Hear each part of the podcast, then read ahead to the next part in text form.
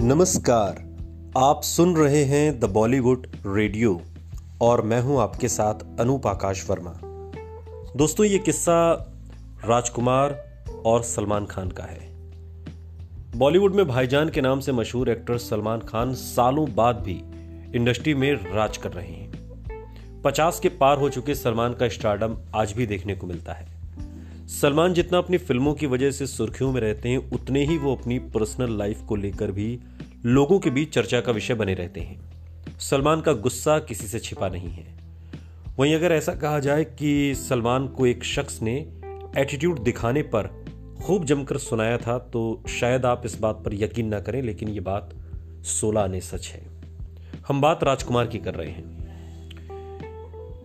दरअसल ये तो हम सभी जानते हैं कि सलमान खान की पहली फ़िल्म मैंने प्यार किया थी, लेकिन आपको बता दें कि इससे पहले वो फ़िल्म बीबी हो तो ऐसी में नज़र आई थी, जिसमें वो एक सपोर्टिंग रोल में दिखे थे। फ़िल्म मैंने प्यार किया से अभिनेता के नाम शोहरत और रातों रात जो स्टार बने, फ़िल्म के सुपरहिट होने पर दरअसल एक सक्सेस पार्टी रखी गई थी। इसमें सूरज बड़जात्या के परिवार के साथ साथ अभिनेता राजकुमार भी बुलाए गए थे। पहली फ़िल्म सुपरहिट होने पर सलमान खान का एटीट्यूड सातवें आसमान पर था। वहीं इस दौरान उन्हें नशे की बुरी लत भी लग चुकी थी।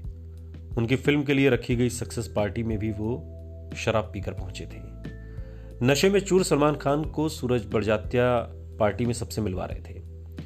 इसके बाद सूरज सलमान को राजकुमार से मिलाने लेकर आए। जब सलमान राजकुमार से मिले, तब उन्हें जानते हुए भी वो उन्हें इग्नोर करके पूछने लगे कि आप कौन? ये सुनते ही राजकुमार भड़क गए और उन्होंने खड़े खड़े ही सलमान की सारी हैकड़ी निकाल दी। राजकुमार ने सलमान को झाड़ लगाते हुए कहा कि बरखुरदार, ये बात अपने पिता सलीम खान से जाकर पूछना कि कौन हूँ मैं। और ये सुनते ही सलमान का सारा नशा चुटकियों में उतर गया, जिसके बाद से सलमान को अपनी गलती का एहसास हुआ और जब वो कहीं जाते तो बड़े ही अदब से राजकुमार से मिलते। और ये गलती फिर सलमान खान ने दोबारा कभी नहीं की। सुनते रहिए द बॉलीवुड रेडियो। सुनता है सारा इंडिया।